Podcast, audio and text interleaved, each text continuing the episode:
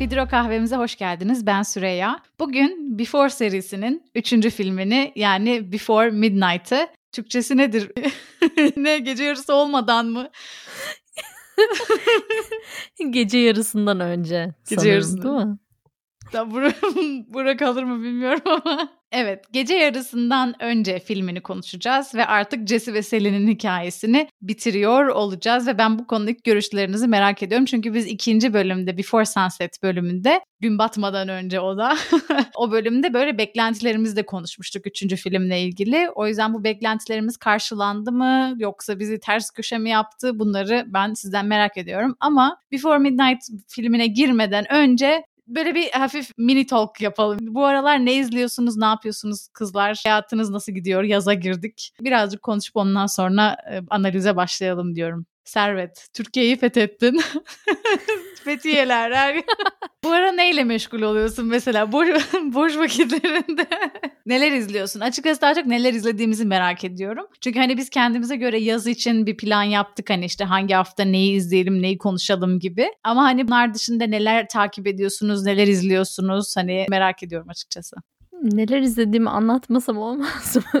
Neler izleyeceğimden bahsedebilir miyim lütfen? The Bear'in yeni sezonu gelmiş arkadaşlar. Onu Hayır, izlemek kardeş, için. Kardeş yanları izlediğini söyleyeceksin. Hayır, evet, kayıttan önce söyledin, itiraf ettin. Sen söyle ben de daha kötü değilse bile aynı kalibrede Şimdi, şeyler söyleyeceğim dengeleneceğiz. Tamam.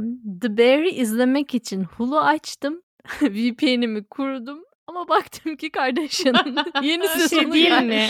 Hulu'da Deccal gibi bir şey gerçekten Amerika'da bir ara açmıştım. Gerçekten Allah'ın belası ne kadar şov varsa böyle hiç normalde izlemeyeceğin ama girince çıkamadığın Hulu'da var yani. Bir o bir de HBO işte. HBO hani birazcık daha üstüne konuşulmaya uygun şeyler oluyor sulandırarak. Ama Hulu gerçekten öyle biraz Allah'ın cezası bir kanal. Ya şey hiç izlemedim ben hayatımda. Bunu podcast'te söylemişimdir eskiden. Keeping Up with the Kardashians. Ama bu yeni Hulu şovu var ya dediğin gibi yani nasıl hayat yani ben ben bu seriyi izleme kararı hiç almadım. Nasıl izliyorum bilmiyorum. Bak ben birinci sezonunu izlemiştim o Hulu versiyonunu ve eski Keeping Up with the Kardashians'ın da hani daha doğrusu bu Hulu'daki The Kardashians galiba. Eski versiyonda Keeping Up with the Kardashians herhalde bir 20 sene falan sürdü. Onun da birkaç bölümünü izlemiştim böyle farklı sezonlardan. Çok ciddi bir ton farkı var ama aralarında. Yani açıkçası şey daha sindirilebilir. Şu an yeni versiyon çok daha saygıdeğer bir reality show programı. Eski versiyon gerçekten tam böyle eski tip her şeyin yalan, her şey oyunculuk olduğu bir versiyon. Biraz ünlü olmaları için, ünlülüğün devam etmesi için yapılmış. Şimdiki birazcık daha bilmiyorum sen nasıl hissediyorsun ikinci sezonu bilmiyorum ama hani biz de sizin gibiyiz. Bizim de duygularımız var. Kazandığımız parayı hak ediyoruz. Çok çalışıyoruz. Çok etik insanlarız falan. Biraz böyle bir tonu vardı şimdiki Kardashianların böyle hani drama sosu biraz daha farklı yerlerden geliyormuş gibi geliyor bana. Ya bir de açıkçası bu sabah onu düşünüyordum izlerken. Birbirleriyle kavga etmiyorlar. O biraz sıkıcı bir durum yani. Şu an herkes birbirini destekliyor. Hani eski versiyonda eski kavga ediyorlar mıydı? okay. Ama o, kavgaların da çoğu çünkü. yalan yani. Ya bilmiyorum ben bir kere birkaç bölümü izlemeye kalktım ama insanda pişmanlık uyandırıyor. Çok sinir bozucu bir şey. Yani böyle ekrana bakıyorum ama kendi kendime ben şu an bunu niye izliyorum? Ben buna vakit harcamam bu çok saçma falan. Hep gerçekten kendimi durdurup başardığım bir noktadır yani. Yoksa devam etme potansiyeli vardı yani bende. Çünkü bazı şeyleri catchy yani insanın dikkatini yakalıyorlar, şey yapıyorlar o konuda yani birçok kişi de izliyor zaten. Ya mindless TV diyorlar ya tam olarak o yani aslında. Oraya güzel Trash hitap TV ediyor. Trash TV ya. Mindless falan. Mindfulness falan bunları. Trash TV işte. Hani mindless yani hiçbir şekilde aklın bulunmaması lazım ortamda onu izleyebilmek için. Neyse arkadaşlar ne diyordum ben? Ha asıl soracağım Matmazel Luna'ya soracağım.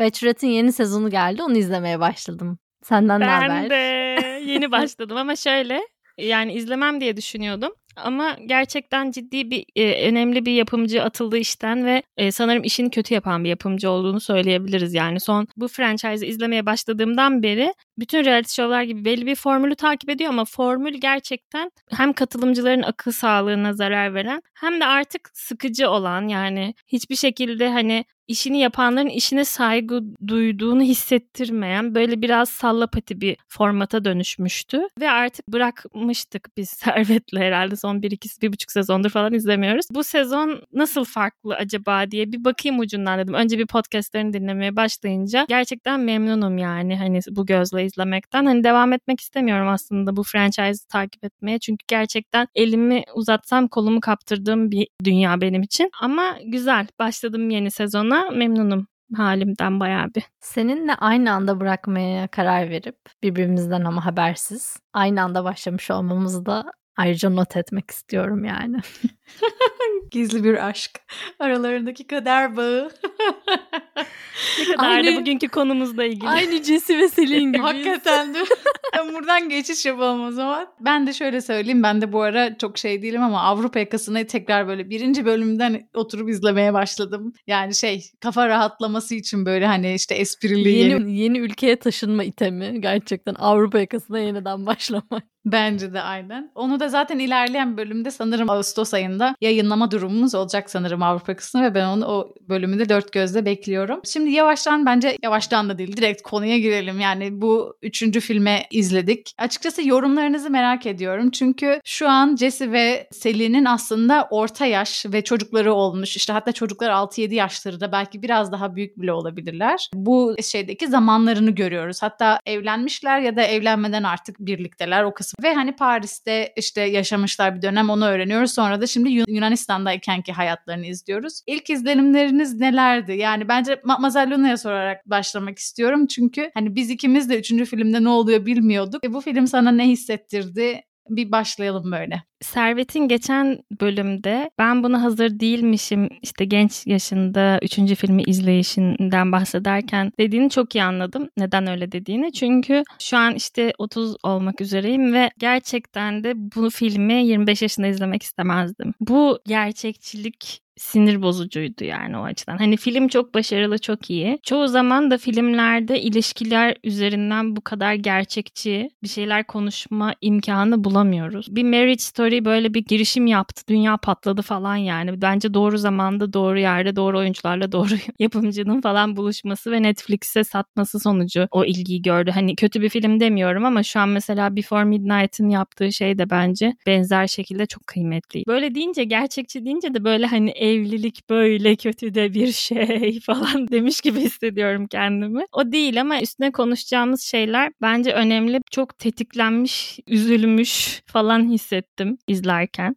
Bir de böyle işte son 5 yılda sürekli yer değiştirdim farklı vesilelerle ama genellikle hani aile bütünlüğümüzü koruma temalı kararlar oldu. Yani ülke değiştirmem, şehir değiştirmem. Ve yani bu çiftin de aslında başta kit ne denir? Onların hayatlarındaki problemlere tanık olduğumuz işte o tartışmaları tetikleyen şey aslında hani bu Jesse'nin oğluna yakın olmak istemesi, Amerika'ya, Chicago'ya taşınmak istemesi ama Sally'nin istememesi gibi bir çatışmayla başlıyor. Yani sadece o bile İki karakterin de kendine göre ne kadar haklı olduğu, ne kadar içinden çıkılmaz bir durum olduğu, o ilişkiye verilen emek, o emeğe olan saygı ama aynı zamanda o emekten dolayı yaşanan yorgunluk ve dolayısıyla o emeğe saygısızlık gibi bir sürü şey duvardan duvara vuruyor insanı. Yani böyle bir genel tepki vermiş olayım. Film izleyicisi olarak çok zevk almakla birlikte Luna olarak yıprandım, yoruldum, üzüldüm.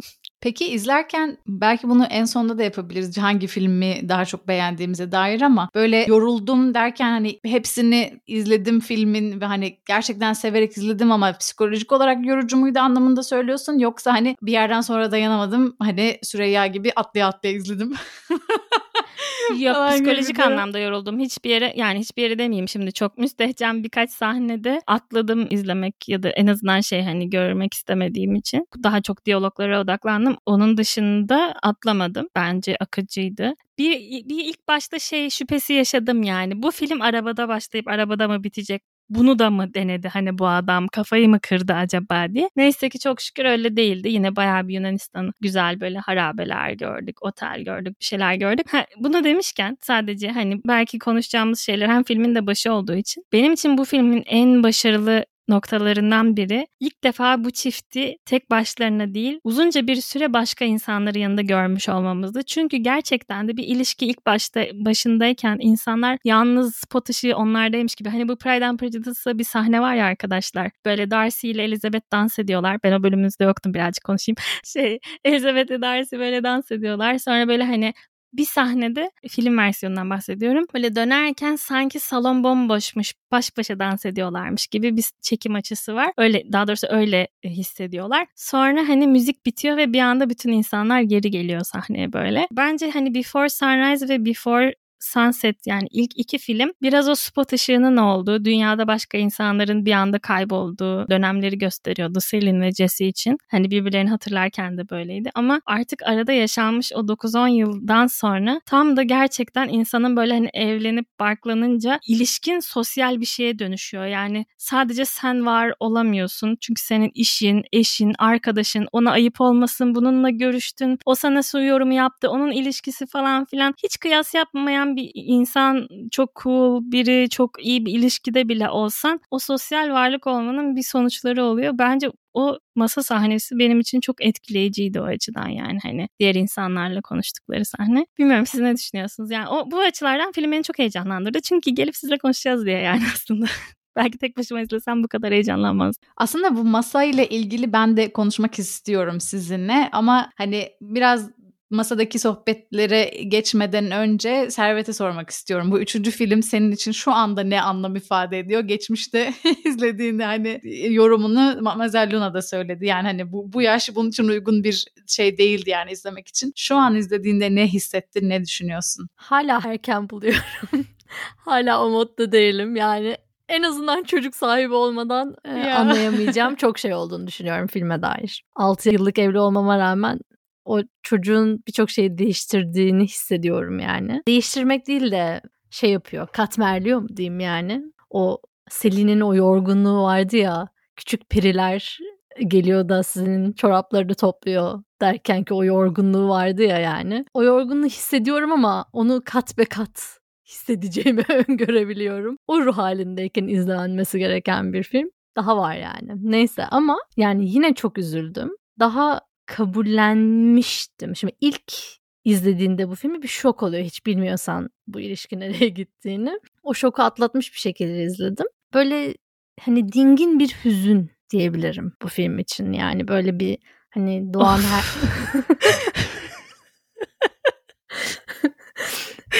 hani böyle işte doğan her şeyin öldüğü, başlayan her şeyin bittiği, hani bunu kabullenir ya insan. Hani öyle bir kabulleniş var bende bu filme dair. Bence mutlu bir sonla bitiyor. Bence iyi bir ilişki.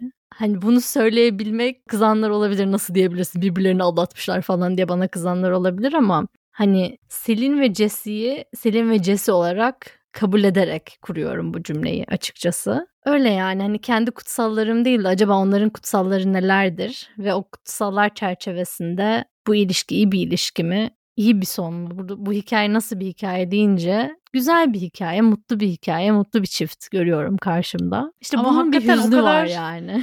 o, o tartışmalar falan yani kadının işte bunun metresi gibi davranmayınca Jesse işte erkeklere şey yapamıyorsun, yaranamıyorsun falan gibi aslında çok ağır konuşmalar yapıyorlar baktığın zaman. Böyle sürekli bir dalga hali. Hani dip yapıyorlar tekrar çıkıyorlar, dip yapıyorlar tekrar çıkıyorlar. Hani ortalamada baktığın zaman aynı ortalama etrafına dönünce belki hani it's okay hani ama hani çok da böyle dibe doğru gitmiyor. Ama ne kadar iyi ilişki hani şöyle tartışıyoruz ve geri iyileşiyoruz iyi bir şey olabilir ama bunu biraz daha açabiliriz belki yani. E ama o işte yani toparlayabiliyorlar. Bir de ben şey hissetmiyorum yani biz şimdi çok aslında bir kırılma noktasına şahit oluyoruz falan gibi değil.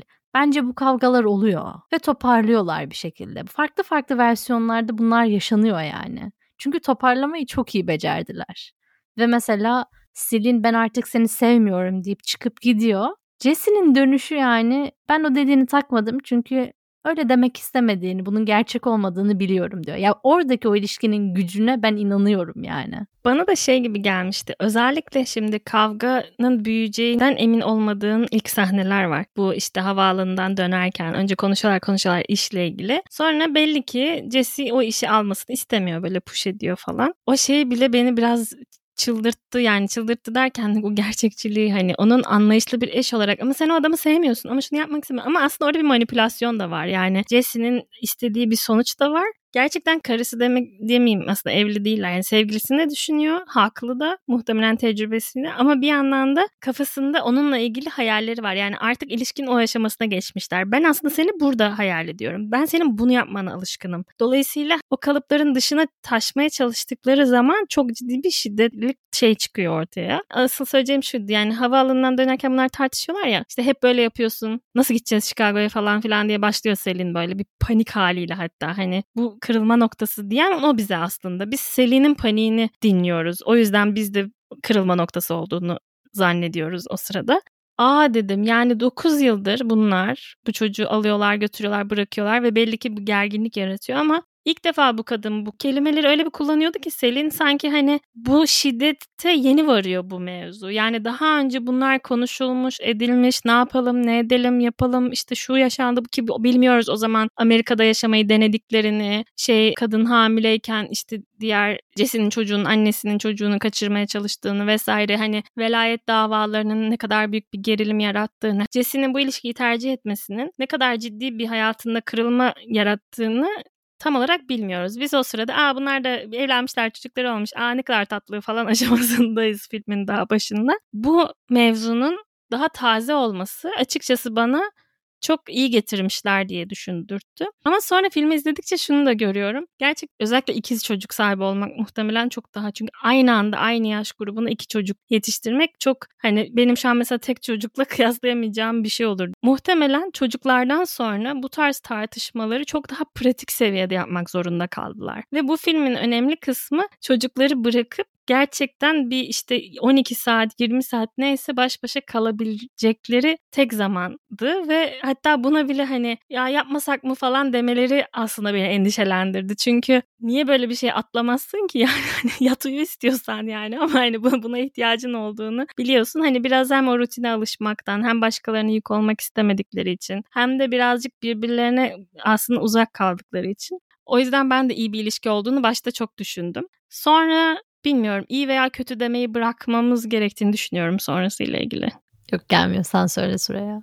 Ben şöyle düşünüyorum. Hani bu önceki bölümlerde de konuşmuştuk ya gerçek dünya ile bunlar sınandığı zaman nasıl olacaklar hani bu şey, Love is Blind'daki gibi çıktıklarında ne olacak falan gibi. Ciddi bir şekilde hani o sıkıntılara girdiklerini görüyoruz. Yani hani bu hayatta ne yapmak istediklerini, nerede yaşamak istediklerini, bu çocukların olması meselesi. Ya bu bu tür şeyler her ilişkide oluyor. Bu mesela hani çocuk üzerinden olmayabilir, başka bir konu üzerinden olabilir. Sürekli böyle gelip gittiğin, dönüp dolaşıp tartıştığın, ondan sonra hani ara sıra böyle soldan soldan geliyorlar.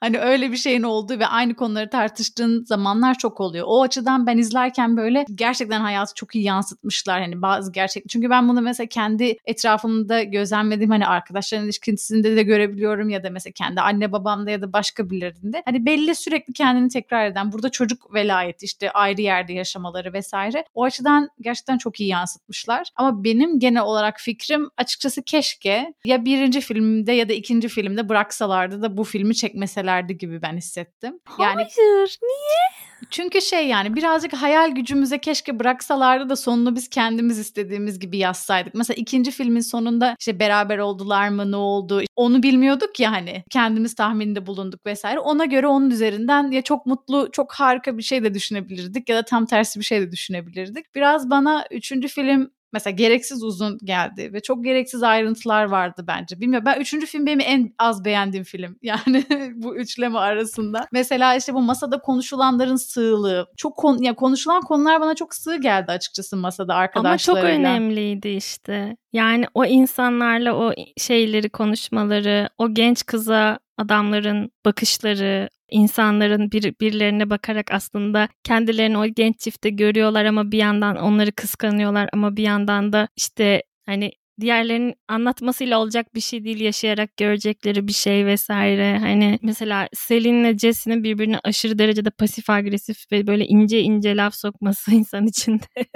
yani izlemesi zordu. Sana hak veriyorum aslında ama ben sen bunu deyince şöyle hissettim. Aa Süreyya gerçekten şey istiyormuş yani romantik bir filmin sihrini yaşamak istiyormuş. Çünkü ilk iki film birazcık daha öyleydi yani. Hani şey olur ya hep romantik bir filmde, komedi de olsa, dram da olsa buluştuklarında biter film. Ya da işte adamın ilk karısı ölmüştür ama ikinci kez aşkı bulduğunda, aşkıyla kavuştuğunda biter film. Yani bunun güzel bir yanı var ama hiçbir zaman bir ilişkinin başında aslında ben buradayım diyen o sorunların sonradan nasıl bunlarla başa çıkıldığını ve gerçekten neye dönüştüğünü görmüyoruz. O açıdan izlemesi çok zor olmasıyla birlikte hani ben böyle şey hissettim. Böyle şeyler de çekilmeli. Çünkü gerçekten aşkı ve ilişkileri anlamak için diğer filmler aşırı derecede yetersiz. Yani bir ilişkinin başlangıcı çok önemli ama hem o başlangıçtaki sorunlar yani bir sorun başta varsa hep var arkadaşlar. Bilmiyorum katılır mısınız ama her ilişkinin belli başlı 3-4 tane, 2 tane, 5 tane artık ilişkinize göre mevzuları oluyor. Onlar ömür boyu biraz çözülerek, biraz çözülmeyerek ısınıp ısınıp geliyor. İnsanlar bunları ya kabulleniyorlar ya çözmeyi öğreniyorlar ya o mevzu hiç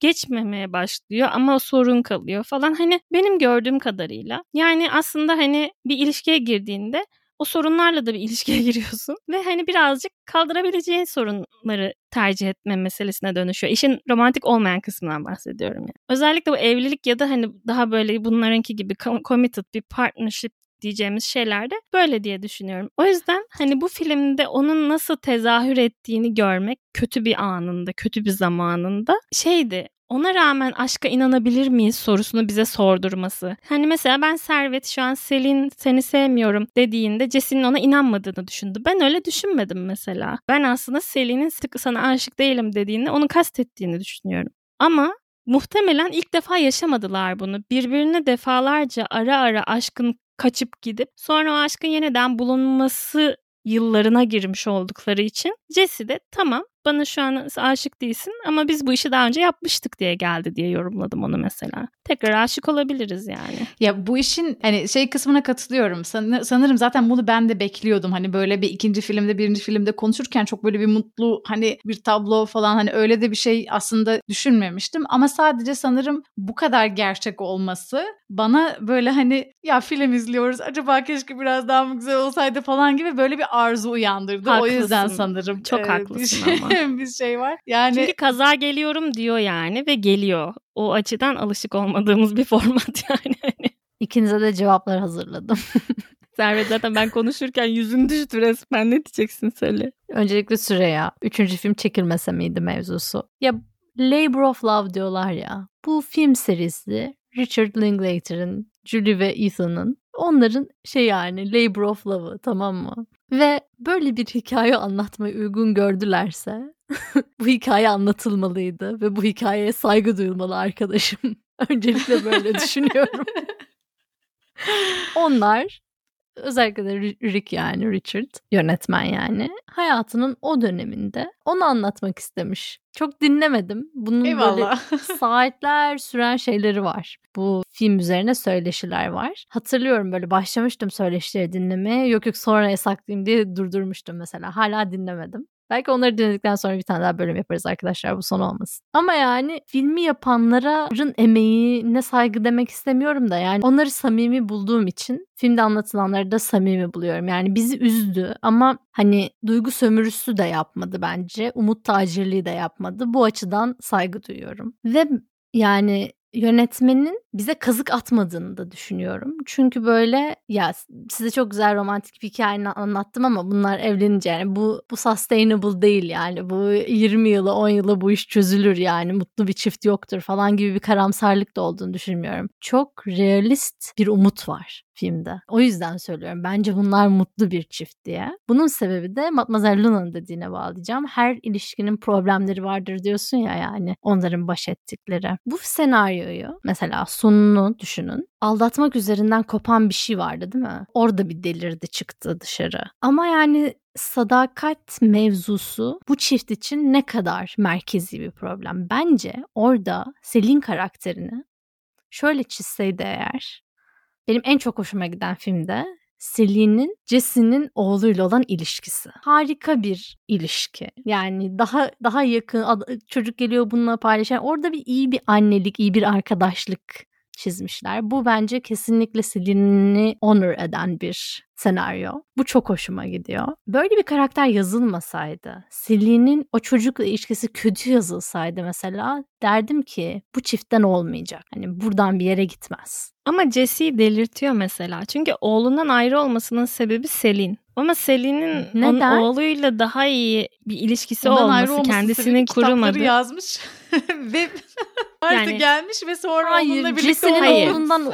uzak olmasının sebebi Jesse. Öyle ama Jesse açısından Selin'i tercih ettiği için, onu sevdiği için başına bunlar geldi gibi bir durumda yani. Ben haklı demiyorum. Ama hani o yüzden bence hani o iki kere oğlu onunla konuşmak yerine şey yapıyor kapatıyor falan ya. Çıldırıyor yani. Çünkü aslında şey modunda. Oğlumla ben zaten çok yakın olacaktım ki. Sen engel oldun ki. Sen nasıl onunla benden daha iyi ilişki kurarsın? Nasıl gelip sana sırlarını anlatır? Yani bu bence Jesse'nin aslında ilişkilerini beslemesi gereken bir şeyken onun ne kadar özgüvensiz olduğunu bir baba olarak gösteriyor yani filmin o sahnelerinde. Yani ama sana katılıyorum yani bence de Selin'in o şekilde tasvir edilmesi çok güzel olmuş. Hani ben bunu söylediğine itiraz etmek için değil hani bir ilave olarak söyledim. Ya o Jesse'nin yaşadıkları tam çok zor bir şey. O çocuk meselesi. Velayeti de alamamış. Yani orada ama Selin'in söylediği şey en başta diyorsun ki ya Amerika'ya mı gitseler gerçekten Jesse makul mü falan. Ama dinledikçe dinledikçe Selin'in ne kadar makul bir şey söylediğini anlıyorsun. Çünkü sadece Amerika'da yaşamak istemiyorum orada silahlar var tarzı bir şey değil yani kızın dediği. Yani iki haftada bir iki gün göreceğiz çocuğu. Hani bunun için bunun için gidilmez yani diyor. Ve orada hak veriyorum yani.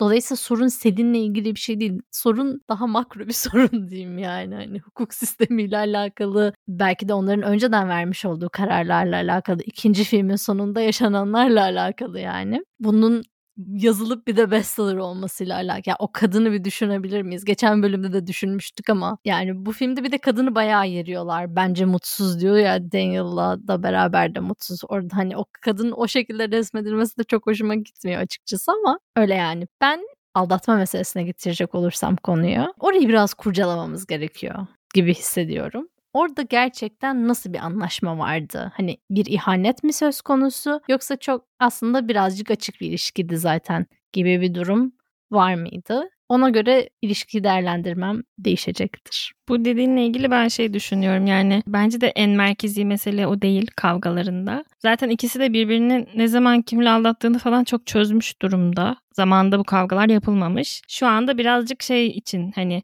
sen beni iddia ettiğin kadar çok sevmiyorsun demek için atılmış laflardı bence ortaya. Ya da sen düşündüğün kadar dürüst bir insan değilsin gibi bir şeyi vardı. Ama bence Selin'i sinirlendiren şey adamın sen de işte şöyle şöyle yaptın demesinden ziyade onu söylerken işte senin o Fransız Toton bunları yaptı falan yani olayın onların daha böyle varoluşlarıyla ilgili karakterleriyle ilgili hani sanki Selin kaçınılmaz bir şekilde zaten işte aldatılmaya ya da aldatmaya böyle bakacak bir işte Fransız klişesiymiş gibi davranılmaya muhtemelen tahammül edemiyor bu ilişkide. Çünkü ta ilk bölümde hatırlıyor musunuz? Adam onunla birlikte olmak istediğini demişti ki biz şimdi birlikte olursak ben senin bir tane tek gecelik Fransız öyle seninle takılmış klişe bir Fransız kız olacağım senin için demişti hatırlıyor musunuz? Yani Selin'in böyle bir hassasiyeti var ve zaten muhtemelen Jesse de sadece ona kızdığında böyle şeyler söylüyor.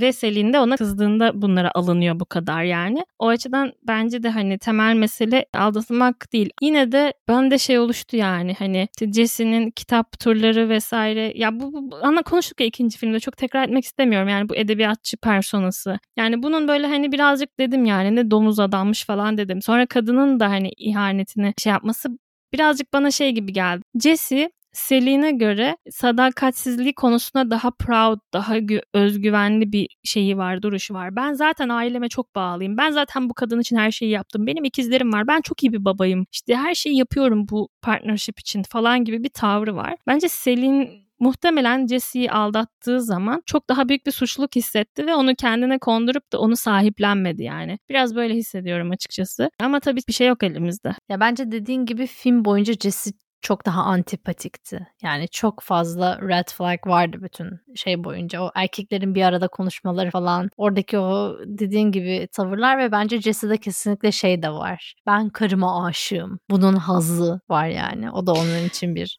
Peki Selin sizi hiç rahatsız etmedi mi? Hani kadının birçok çıkışına anlam verebiliyorum. Ama mesela bana bu, bu rol yapma meselesini bir konuşabilir miyiz? Ne zaman iyi olsalar Selin'in sürekli böyle bir hani işte sanki onun metresiymiş gibi bir aptal kadın hani rolüne bürünüp böyle orada bir daha sexualized bir şey oluyor ya. çünkü öyle kadınlara Evet. Kesinlikle zaafı olduğunu düşündüğü için bunu arzuladığını kocasının düşündüğü için sinir olup aslında bunu eleştiriyor yani. Evet. Orada mesela hani ilişkileri sanki böyle düzeliyormuş da hani sonrasında hani çünkü genel ya da ben mi yanlış hatırlıyorum? Sanki öyle bir şeyler konuşuyorlar sonra bir tekrar muhabbet iyiye gidiyor ve falan böyle hani kadın da orada bir rol bilmiyorum bir yanlış da hatırlıyor olabilirim ya. Hayır şöyle oluyor. İnsan içinde bunu yaptığında bu bir pasif agresif Servet'in dediği gibi sen böyle kadınlardan hoşlanıyorsun. Senin böyle genç anlamsız insanlara zaafın var. Salaksın demek yani kocasına o. Hani ve ben bundan rahatsız oluyorum demek. Ama filmin sonunda son sahnesinde adam işte o zaman yolculuğu muhabbetleri yaptıktan sonra bunu devreye soktuğunu artık yalnızlar ve hem yaptıkları kavgaya bir atıf olduğunu düşünüyorum hem de aralarında işte hani birazcık daha kocasının bu yanını o an kabul edip affetmiş ve işte bunu kendi cinsel hayatları için bir o akşama bir kapı olarak kullanacak gibi böyle bir jest olarak yapıyor. Yani tonunu değiştiriyor yaptığı rolü. İkisi de ne yaptığını çok iyi bildikleri için hani onun üzerinden anlaşıyorlar gibi ama iki rol yapışında aynı şeyi yapmıyor bence. Aynı anlamı da verdiğini düşünmüyorum. Yani yemek masasında acayip şeyler. Bir de şöyle bir şey de var. Selin'in düştüğü durumu biraz bu filmde daha iyi anlıyoruz. Yani adam kadınla bütün birlikteliklerini anlatmış. Yani onu çok fazla hani biz bahsediyorduk ama ben buna bu kadar değineceklerini düşünmemiştim. Nesneleştirilmiş başka erkekler tarafından. Kendi bir hayatı, bir mücadelesi var. Bir anne, ondan sonra bir aktivist, bir sürü şeyi var. Çok zeki bir kadın ama kocasının ve okuyucularının fantezi dünyasının bir parçası olarak resmedilmekten çok yorulmuş ve onun kendisi gibi algılanmasından aslında çok yorulmuş. Dolayısıyla hani adam bir de gidip gezmelerde bir şeylerde genç böyle hani edebiyatçı seven kadınlarla flörtleşen bir adam olduğu için ekstra muhtemelen tetikleniyor yani böyle bir senaryodan. Evet şimdi bu güzel bir şey oldu. Toparlayıcı oldu. Çünkü benim kafamda sanki bir an öyle şey gibi kalmış. Hani kadın da onu bazen kullanıyor şey yapıyor gibi son sahneden dolayı muhtemelen aklımda o e, yer etmiş. Ben açık ilişki meselesine hani bu aldatma meselesine biraz bir şey söyleyecektim. Her ne kadar bence bu çift birbirine açık ilişkideyiz ya da biraz izin veriyoruz falan gibi bir şey olsa da ben ilişki dinamiklerini baltaladığını düşünüyorum açıkçası. Yani ne kadar buna hani razı olursan ol orada bir şey var resentment var. Yani bir, bir ona karşı hani onu reddetme, tiksinme gibi bir şey mutlaka oluşuyordur. Hani belki de işte bu davranışlarından da bunu aslında yansımasını görüyoruz. Bir eleştirim de filmle ilgili bence şey. Bunu size sormak istiyorum. Çünkü bence filmin, filmlerin daha doğrusu sanki sanatsal ya da hani bu işte başta izlediğimiz bu romantik bir saat boyunca izlediğimiz şeyden dolayı da biz bu çiftten kopamıyoruz gibi. Ama mesela bu üç film yerine bir film olarak izleseydik yani trende tanışmış işte genç bir çift var. Bir anda bakıyoruz 5 dakika sonra sadece bir yazı yazıyor. Diyor ki işte 6 sene sonra falan bir araya geliyorlar, evleniyorlar ve şey oluyor. Bence bu kadar ilgi toplamazdı. Çünkü çok klasik bir hikaye olur. Daha trende tanışmışlar işte gençlermiş, aşk olmuşlar, evlenmişler, tartışıyorlar gibi bir şey olurdu. O yüzden Bence bu biraz işin hani daha romantik sanatsal yönünü öne çıkarttıkları için diye düşünüyorum ama sizin görüşlerinizi de bu konuda merak ediyorum. Yani aslında tek filme sığdırdığında çok klişe bir şeyken neden üç filmde olunca biz bunu üç izlediğimizde daha etkileyici buluyoruz ve bu çiftten kopamıyoruz. Diğerini de silerdik kafamızdan bence. Öyle bir film çekilseydi IMDB puanı 4.2 falan olurdu yani gerçekten. Değil mi yani? Berbat bir senaryo. ya çünkü o ilişkiler, diyalog, o derinlik bir mana katıyor. Şimdi onların hepsi kaybolduğunda saçma sapan bir hikaye kalırdı yani geriye. Evet yani oradaki işin büyüsü diyalog ve aynı zamanda hani ben bunu hani bir ve ikinci filmde tahammül edip hani güzelce izleyebildim ama mesela üçüncü filmde benim için artık artık konuşmasanız mı hani artık yoruldum falan diye böyle çok atladığım da yer olmuştu. Bilmiyorum sanki bana birazcık bir daha sanatsal bir yönünden dolayı romantik yönden dolayı izliyormuşuz gibi yoksa diğer türlü aslında çok da bir şey izlemiyoruz gibi aslında yani şu an çok ya, yere çok gerçek. serdim şeyi. Ya çok gerçek yani dediğim gibi insanı yoruyor ve üzüyor dediğin gibi. O izlerken o ruh halinde olman lazım yani. Biraz o sabırla mı demek lazım bilmiyorum. Öyle izlemen lazım. O şey yani o Selin şeyi anlatıyor ya sen gittin şu kitap imza gününe gittin. Ben işte bir şey alması gerekmiş galiba iki tane çocuğu böyle bebek arabasında iterken ki bir sahneden bahsediyor. Yani o kadınla ben yoruldum orada ve o sırada o adam onu aldatıyordu ve aldatıyor muydun diyor. Adam da hayır demiyor falan yani orada saçını başını yoluyor seni. Ben mutlu bir ilişki derken çok zorlanıyorum zorlanarak diyorum arkadaşlar yani. Bir Ama işte ya sen orada çözebilme gücüne şey diyorsun. Yani çözülebilme, bu işi Benimki çözme gücü var yani. Benimki bir umut. Ya bir de şöyle bir şey var. Bu çift yani biraz şey bir hikaye imkansız olması gereken bir aşkın imkanlı hale gelince en fazla ne kadar imkanlı olabileceğini izledik bence yani. Hani normalde bunlar tanıştılar bu kadar kavuşamazlardı. İşte adam kitap yazdı şu oldu bu oldu bir şekilde kavuştular. Gerçek hayatta problemler hani mesafe gerçek bir problem uzak mesafe ilişkisi denen şeyin sürdürülebilir olma sıkıntısı gerçek bir problem. Çocuk başka bir ilişkiden olmuş bir çocuğun sağlığı çok gerçek bir problem. Dolayısıyla hani orada bir de normalde de yani komşunla bile evlensen ve çok aşık da olsan, herkes iyi anlaşıyor bile olsa yaşayacağın senin kişiliğinden taşıdığın problemler var. Biraz ben böyle hani o açıdan taze buldum. Hani bir teorim var benim bu aldatma mevzusuyla ilgili. Bu başından beri iki karakterin dünya görüşlerine dair bazı şeyler var. Yani ilk filmde böyle bir ruhsal bir tecrübe böyle akan kelimeler, işte orada burada ölüme dair, hayata dair, aşka dair, kadına dair, erkeğe dair ne kadar akışkan bir böyle hem mekanlarda hem karakterlerin dilinde bir hava vardı. O onun ne kadar katılaştığını görüyoruz. Yani ne kadar kendi hayat tecrübeleriyle birlikte ama bir yandan da o zamanki eğilimleri devam etmiş. Mesela o şey e, kilise gibi çapel bir yere giriyorlar böyle otel yolu üzerinde. Kadın küfrediyor falan. Aa diyor kusura bakma kilisede sen eski Hristiyandın hala Hristiyan reaksiyonları devam ediyor diyor. Bu tarz şeylerin de aslında ilişkide çok önemli değilmiş gibi ama çok gerilim yarattığını düşünüyorum. Mesela bence bu evli olmama mevzusunu bu kadar imalı bir şekilde yönetmenin veya senaristin bize anlatması bende şu hissiyatı uyandırdı. Bence Jesse Selin'le evlenmek istedi. Çünkü bence Jesse için gerçek bir ilişki, gerçek bir commitment, gerçek bir sözleşme diyeyim, evlilikle oluyor. Ve hani daha önce işte az sevdiği eşiyle evliydi, boşandı, bir sürü başına iş geldi. Selin'le evli olmamak bence onun kafasında her zaman şey yaratıyor. Yani Selin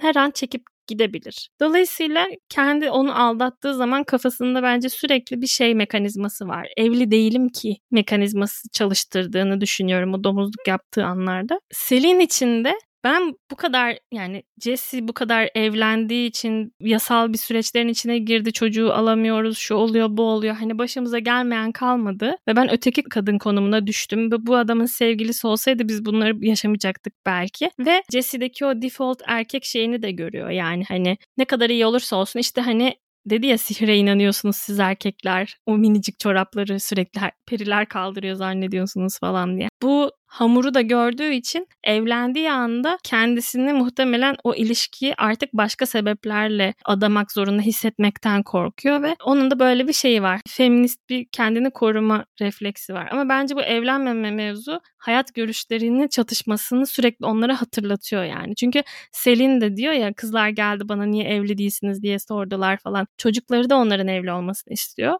Böyle bir şeylerdeler sürekli gibi ve bence aldatma mevzusu bunun tam temelinde duruyor gibi hissediyorum. Çocukları evli zannediyor. Düğünümüzle ilgili sorular soruyordu diyor. Ya evet ama işte bu hani evli olmadıklarını sürekli hatırlatan bir şey onlara yani. Çocukların onları evli zannetmesi, işte düğünlerin olmamış olması. Bunun aslında bir çok romantik bir hikaye yaşıyorlar ama bir peri masalı çocuklarının gözünden olamamış olması vesaire. İkisi için de farklı şekilde önem arz ettiğini gösteriyor bize. Bir de hani farklı ülkelerin vatandaşlarılar evli olmanın başka faydaları olur muydu? Yasal hukuki faydaları olur muydu? O hukuki faydaları es geçmek isteyecek kadar ne tür konuşmalar geçti aralarında falan. Böyle çok minik minik bence aralarında böyle bir şey vardı. Ne denir? Atıflar var bu mevzuya. Siz ne düşünüyorsunuz? Hani evlilik benim belki düşündüğüm kadar önemli olmayabilir. Belki ben önemsediğim için önemli olmuştur yani. Ben çok açıkçası düşünmemiştim bunun üzerine. Hani bunun bir dinamik olması üzerine. O yüzden çok bir cevabım yok açıkçası. Servetin varsa belki. Ya olabilir. Olabilir de olmayabilir de. Yani Jesse'nin Selin odadan otel odasından çıkarken kapıyı çarparken arkadan söylediği bir şey aklıma geliyor. Hani biz birbirimize sahip olunacak objeler gibi bakmıyoruz. Tarzı bir orada çok gıcık bir cümle etmişti. O bir tek beni düşündürüyor. Yani sana %90 oranında katılıyorum. %10 da o cümle. Ha, diyorsun ki o cümle açık ilişki anlaşmasına sahip olduklarını gösteriyor gibi. Hayır. Jesse evli olsalar da yapardı gibi geliyor. Bence de yapardı ama bu ukalalığının altında yatan şey bence içten içe kendine itiraf etmese bile meşrulaştırabilir. Onun, evet. Evet, ama. onun evliliği yani biraz daha Hristiyan olması gerçekten şey kültürel olarak yani. Hani Ama bu spekülatif bir yorum yani çok Tabii fazla kanıt yok buna dair. Ben hani hissiyatınızı merak ettim aslında. Yani tabii ki de kafamdan uyduruyor da olabilirim yani. Ya bence şu dinamik kesinlikle var. Jesse Selin'e karşı sen istemedin o yüzden evlenmiyoruz. Yapıyor sürekli ve bu konuda stemkar gibi hissediyorum yani ben de. Evet galiba ben de bunu anlatmaya çalıştım. Teşekkürler. Yarım saattir konuşuyorum bir cümlede özetledin. Estağfurullah. Ama ben aldatmaya hiç bağlanmamıştım bu mevzuyu. Onu da ya belki de fazla aslında hoşgörüyle yaklaşıyorum şu an. Yani şey modundayım. Kendini düşünmeye, kendi ilişkini düşünmeye falan modundayım. Yani çünkü hani benim asla şey yapamıyorum. Dediğim gibi kutsallarımız farklı. Bunu kabul ederek nasıl yaklaşabilirim bu hikaye şeklinde yaklaştığım için belki de fazla müsamahallıyım yani. Asıl size bir şey söyleyeceğim. Birinci bölümde söylemiştim. Üçüncü filmde size çok önemli bir şey söyleyeceğim diye. Hatırlatmadınız. Evet aklımda aslında. Söyle. Şimdi ben bunu yeni öğrendim. Biz birinci bölümü kaydederken öğrendim birkaç saat öncesinde. Bütün bu film serisi gerçekten Richard Linklater bir kadınla tanışmış ve onun üzerine çekilmiş. Şaşırma tepkilerini alayım. Bir şey diyeceğim. Evlen yani diğer kısımlar gerçek mi yoksa ta- tanışmış ve sonrasında hayal mi etmiş? Tanışmış. Pensilvanya'da bir oyuncakçıda. Çok güzel bir gün geçirmişler. Sonra ayrılmışlar. Sonra adam bu filmi çekmiş. Bize bunu 2013'te anlatıyor. Üçüncü film yayınlanırken. Diyor ki Amy Lerhout muydu? Öyle bir kadın. Lerhout galiba. Şey atarım. Çok güzel böyle uzun 20 dakikalık o kadın hakkında bir YouTube videosu var o kadınla bir gece geçiriyor işte bir gün geçiriyor çok etkileniyor bu filmi yazıyor. 2013'te 3. film yayınlanırken de diyor ki yani ben aslında o kadına ulaşabilmek de istemiştim. Her böyle film gösterimi olduğunda Pensilvanya'da New York'ta acaba görür müyüm onu bir daha diye. Böyle hep salona bakıyordum diyor. Yani o Jesse ikinci filmde yazdığı şey var ya mesela. Ama adama bir mektup geliyor yönetmene. Amy'nin arkadaşının bir tanesinden. Kadın Amy yani 93'te bir motosiklet kazasında vefat etmiş. Ah çok üzücü. Çok üzücü. Ben de hani evlat çoluk çocuğa karıştı falan diye hayal ediyorum. Hayır. Çok üzücü. Neyse Vay YouTube... be kendisine bunların adandığını bilmemiş olmasına üzüldüm. Ben aslında kavuşmalarını falan değil de hatta şey diye düşünmüştüm yani Rick bunu hani cevap almadığı için hani ikinci filmdeki gibi olmadığı için kadın gelmediği için acaba üçüncü filmi bu kadar gerçekçi çekti. Hani evlenseydik zaten böyle olurdu falan gibi mi düşündü acaba? Hayır yok yok. Ama belki de üçüncü filmi çektikten sonra öldüğünü öğrenmiş olabilir. Ne zaman öğrendi bilmiyorum. Çünkü o bir halka sesleniş yapıyor yani böyle bir insan vardı diye. Sonra bir mektup geliyor arkadaşlarına bir tanesinden böyle böyle diye açıklayan. Sonra işte YouTube'da izlediğim adam annesine babasına falan ulaşıyor Amy'nin. En yakın arkadaşlarına falan ulaşıyor size böyle bir hikaye anlatmış mıydı falan diye. Beni üzen kısım ne biliyor musun? Amy'nin en yakın arkadaşı mesela diyor ki Amy zaten böyle bir insandı yani. Amy ile zaten bir gün geçiren zaten büyülenirdi yani. O muhtemelen Amy için sıradan bir gündür. Ama nasıl bir kadınmış ki üstüne 3 film çekildi ve uluslararası platformda hani bizim bile gündelik hayatımızın bir parçası haline oluyor yani. Biz podcast çekiyoruz insanlar dinliyor. Biz okuyoruz, izliyoruz. Vay be. Çok etkilendim. Evet ama düşünsenize mesela Jesse ve Selin böyle bir gün geçiriyor ama Selin mesela böyle bir insanmış zaten. Selin sonra unutuyor Jesse'yi. Mesela filmin devamlı böyle olduğunu düşünsenize çok üzücü. Ama ben böyle hayal ediyorum aslında gerçekte bu tarz ilişkileri.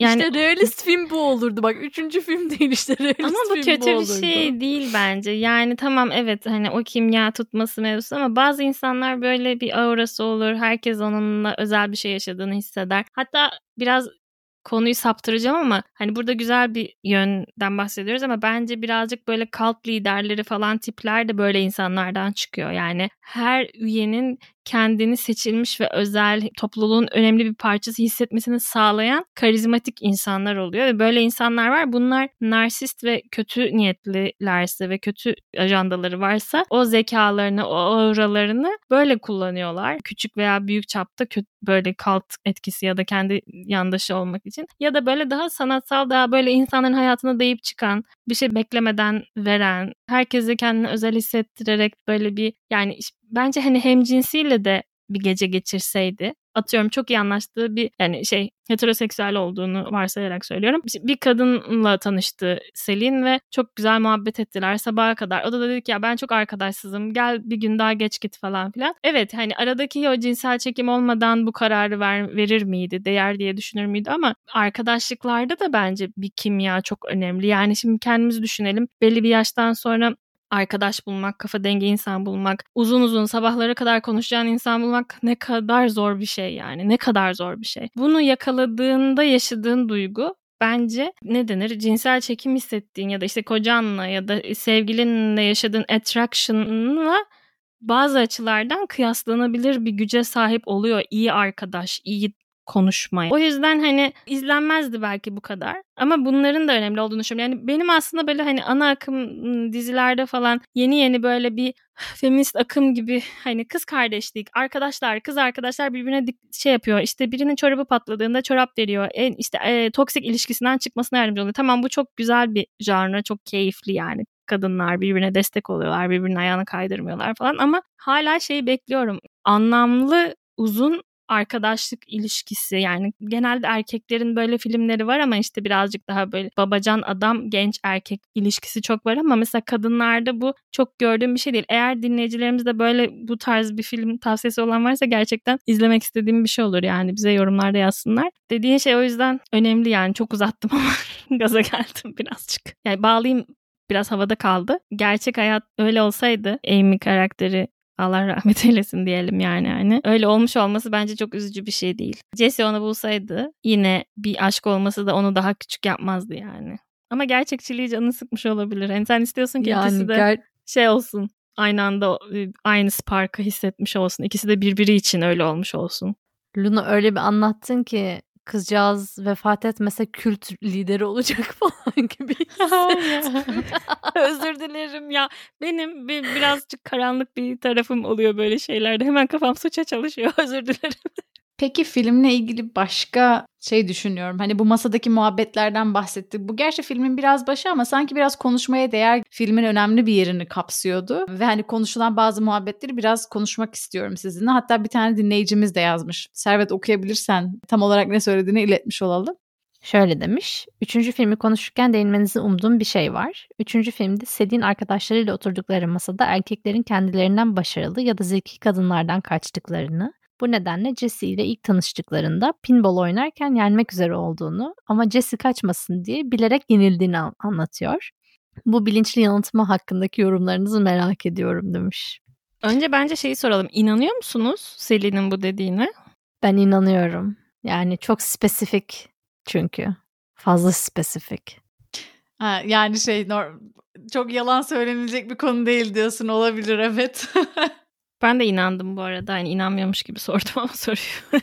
şey, Yanıltmaya çalıştın. Sizin böyle bir şeyiniz var mı? Şimdi filmde böyle bir şey geçiyor. Bunun başka filmlerde, dizilerde de çok izliyoruz. Hani böyle kadının biraz daha hani bilmeze yattığı işte erkeğim çok beni şey sanmasın falan gibi. Gerçek hayatta da hani böyle hep denir ya. İşte aman kızım şey olma çok be hani ya da maaşın bile birazcık fazla olduğu zaman erkekten hani dinamiklerin çok değişeceğini ve o evliliğin sıkıntıya gireceğini falan bile söyleyenler olur. Bilmiyorum. Genel olarak aslında bu, bu konuyla ilgili konuşmak da güzel olabilir. Ne düşünüyorsunuz bununla ilgili? Benim sürekli yaptığım bir şey. ben her gün yapıyorum. Gerçekten.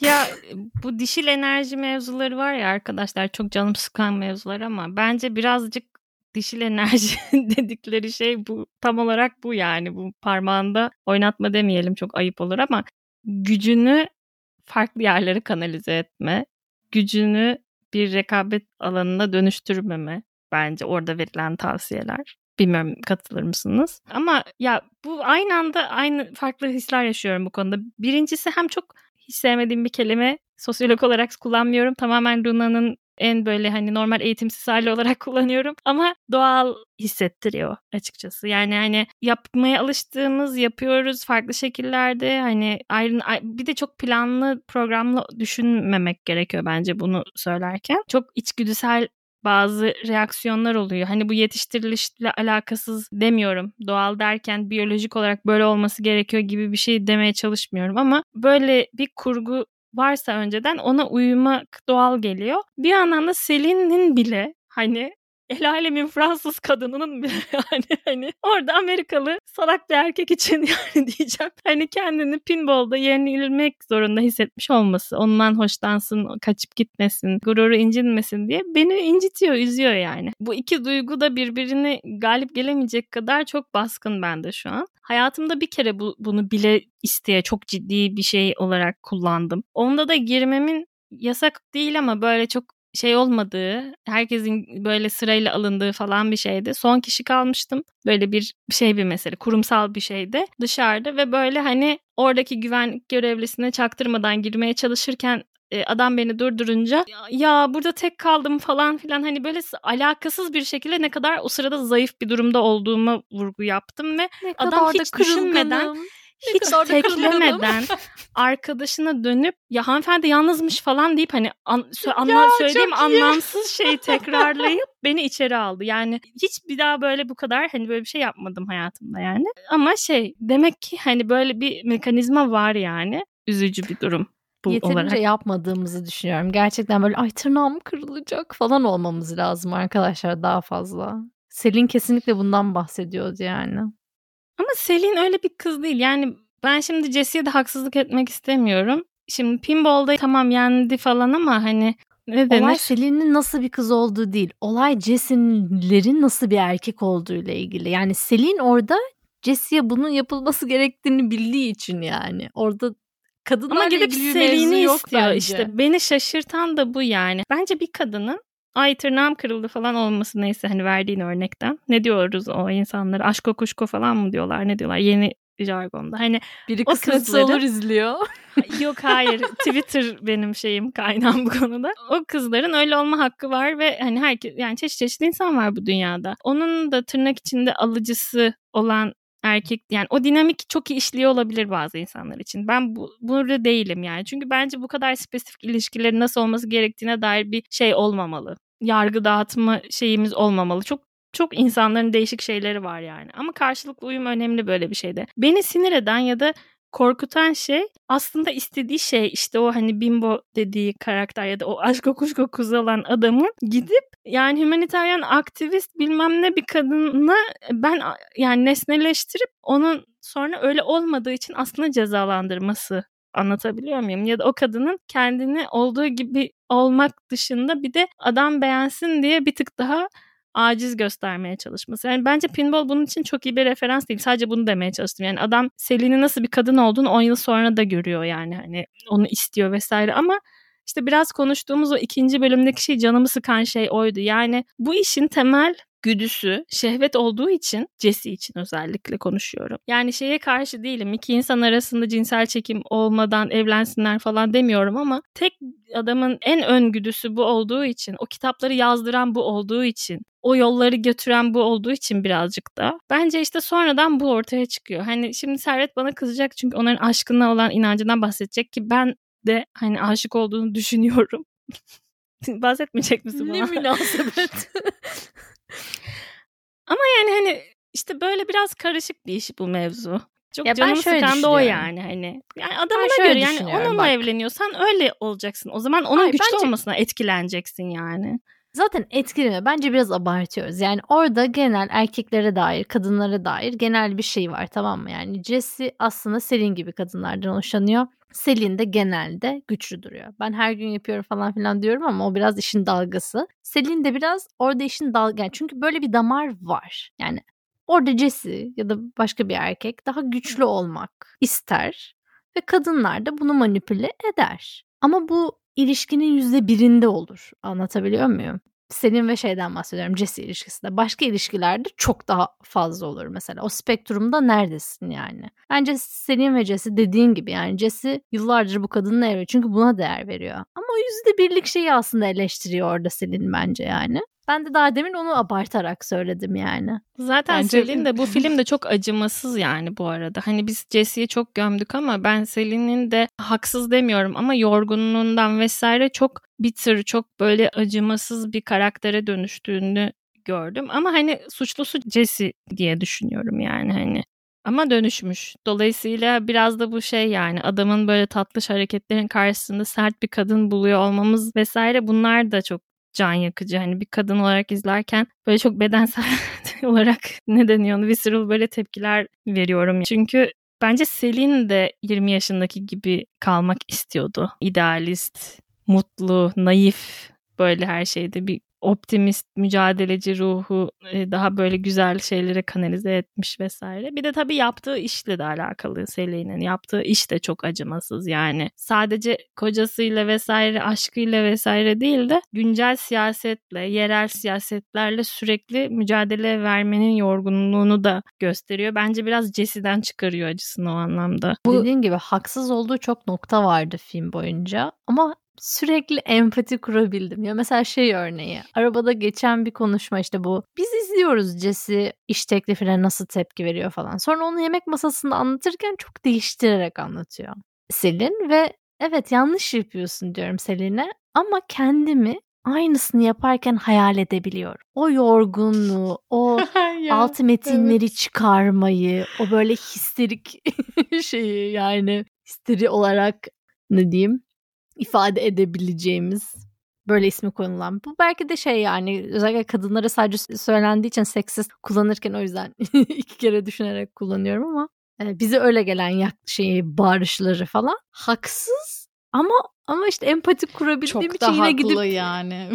Jesse'ye şey yapabiliyorum. Evet. Çok da haklı derken haksız ama haklı mı diyorsun? Ya bir yerden sonra ben şunu o kadınla şunu empati kurabildim. Yani bir yerden sonra bazı şeylere sabrın tükeniyor. Mesela hani şeyden bahsediyordu ya işte çorapları ortadan kaldıran kim? Hani burayı temizleyen kim? Yemeği yapan kim? Şimdi bunu bunu Hepimize konuşmak dokunmuş. Hepimize Çok dokunmuş. Ya çünkü her ne kadar hani şu an biraz daha erkeklerin işte hani bu ev işlerine ya da hani evin içindeki rolünün biraz daha değişmeye başladığını, iyileşmeye başladığını düşünsek de bu yorucu bir şey. Hani zaten sen de çalışıyorsun, işlerin var vesaire ama bir yandan evin yükünün bir de iki tane ikiz çocuğu var. Onun yükünün bu kadın üstünde olması ki Luna'nın da dediği gibi siyasetle uğraşmanın zaten ayrıca getirdiği bir stres var. O kadının patlamalarını çok anlayabiliyorum. Yani küçücük bir şey yeterli onun için. Hani o Paşam gün... da seni cinsel obje haline getirip bestseller yazıyor. Evet onu evet ve öyle tanınıyorsun.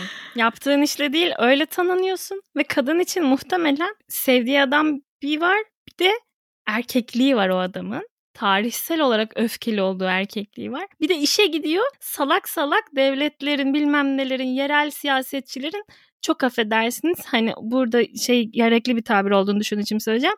Sidik yarışını izleyip bir de onun erkeklik mevzularına sinirleniyor. Sonra eve geliyor. İşte çocuğunun sevgisi, başka şeyler, arzulanma isteği gibi şeyleri bütün bu duyguları yönetmeye çalışıyor. Bir yandan da Batı dünyasının bir parçası olduğu için işte açık ilişki gibi bilmem ne gibi sahip olmamak gibi işte kocam genç kızları kesebilir ama sadakat bundan ibaret değil falan gibi aptal saptal şeyleri kendine yedirmek zorunda hissediyor yani bence. Çok duygusal olarak yorucu bir dünya yani. Hani. Terapiye ihtiyaçları var.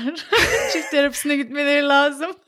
Bu arada şeyle ilgili lafınız yani biraz üstünden vakit geçti ama söylemeden geçmek istemedim. Hani bu kadınların çoğunlukla hani yaptığı daha manipülatif olma şeyin hani ilişkiler içerisinde ben bunu bilmiyorum yapamam falan gibi. Bir yerde gerekli olduğunu düşünüyorum ama arkadaşlık ilişkilerinde yapan insanlar da var bunu. Mesela hani işte sana gelip ya ben bunu yapmasını bilmiyorum bana bunu öğretir misin? İşte ben bugün sınava çalışamadım bana şey yaptırabilir misin deyip sonradan bir daha yüzüne dönüp bakmayacak olan insanlar da var. Yani erkeklere karşı da muhtemelen öyle manipülatif ama etrafındaki insanları da kendi çıkarları uğruna kullanacak olan çok insan var. Biraz rahatsız edici bir şey törpülenmesi lazım yani bu, bu tür davranışların. Bir de bence erkekler manipülasyonun da alasını yapıyor. Yani orada mesela Jesse'nin kendi savunması vardı ya bavulları hani bavulları ben toplasam istemezsin ki falan gibi. Salağa yatmanın incompetence işte bu tam olarak Kesinlikle. silaha çevrilmiş nasıl çevirelim? Silaha çevrilmiş beceriksizlik. Sen daha iyi yapıyorsun hayatım. Aslında yani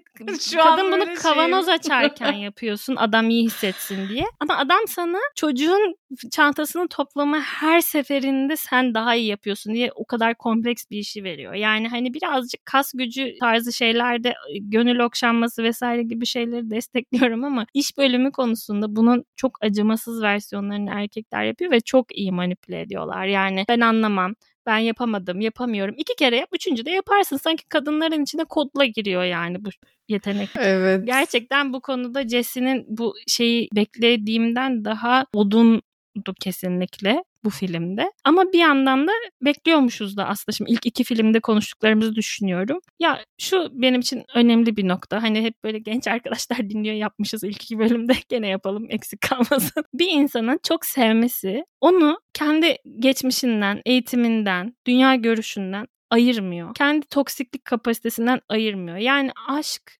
her şeyi çözmez. Aşk aşkı çözer yani. Onun kimyasalı o. Hani sevgiyi arttırma ihtiyacı varsa, sevilme ihtiyacı varsa onu çözer ama diğer şeylerin şifası değil. Benim bu film serisinden aldığım şey bu gerçekçilikten ama sonunda mutlu bitiyor olması da şuydu bence. Bence gerçekten aralarındaki aşk bitiyor arada ve arada tekrar aşık olmanın yollarını buluyorlar. Çünkü işte farklı sebeplerle.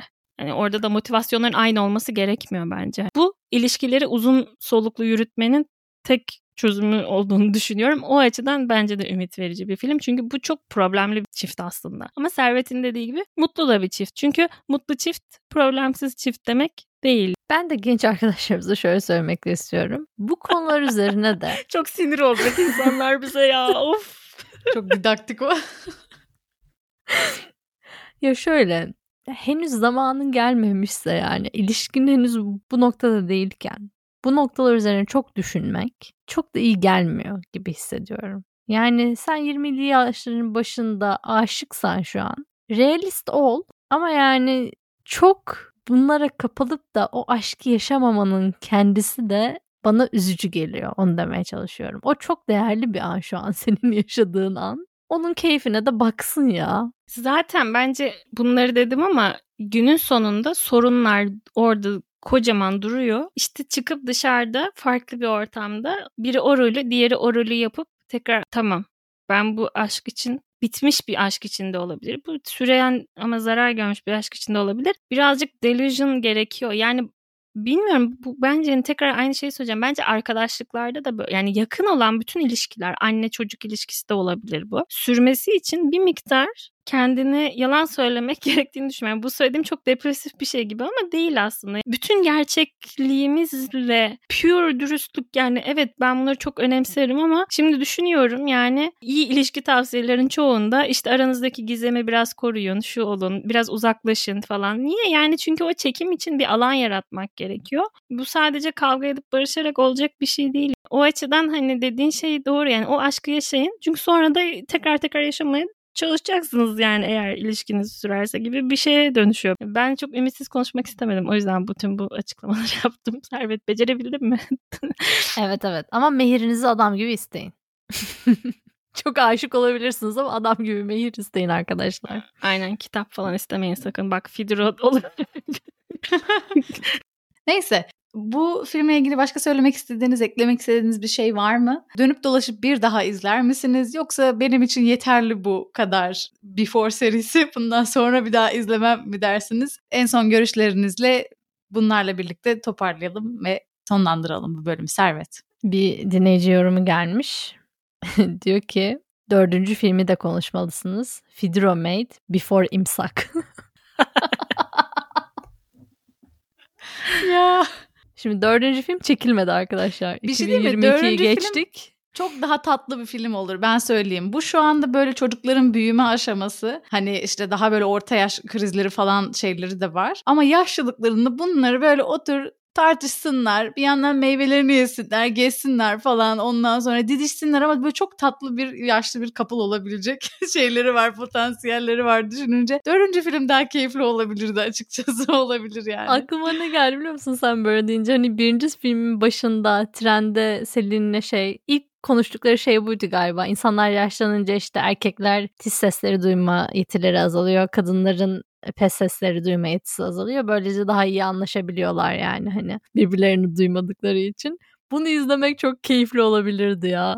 Evet. Şu an güzel bir noktayla noktalıyor olmak hoşuma gitti açıkçası. Benim şu an tekrar bir yükseldim bu seriye karşı. Luna sen ne diyorsun? Süreyya filmleri beğenmiyorum deyip deyip sonra tekrar fikir değiştiriyorsun. Çok tatlı. Üç, üç filmden üçünde de aynı şey yaşadık. Şey Yani üçüncü filmle ilgili gene şeyim hani benzer ama hani dördüncü filmin olma ihtimalini şimdi çünkü hayalime kaldı ya gene dördüncü filmde evet. hani daha güzel şeyleri düşünebileceğim Çünkü için şu an tekrar hoşuma gitti. Aynen. Biz yazarı biziz.